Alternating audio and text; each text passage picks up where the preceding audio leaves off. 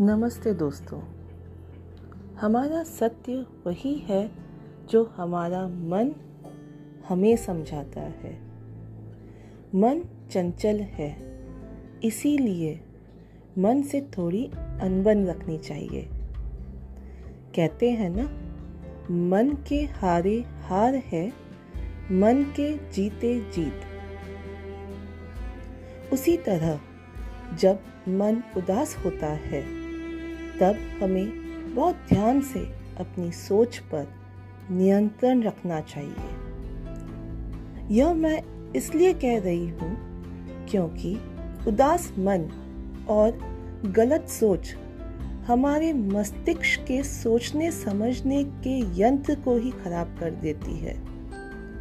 अब कह सकते हैं गलत सोच का वायरस अटैक हो जाता है, क्योंकि हमारा मन कमज़ोर है। दूसरी तरफ़, उदास मन और सही, अच्छी सोच हमारे मन को ताकत देती है। हमें हिम्मत देती है और हमारे जीवन में एक सुंदर बदलाव लेकर आती है। इसीलिए कहा है, भगवान अगर एक रास्ता बंद करता है तो दस रास्ते खोल देता है।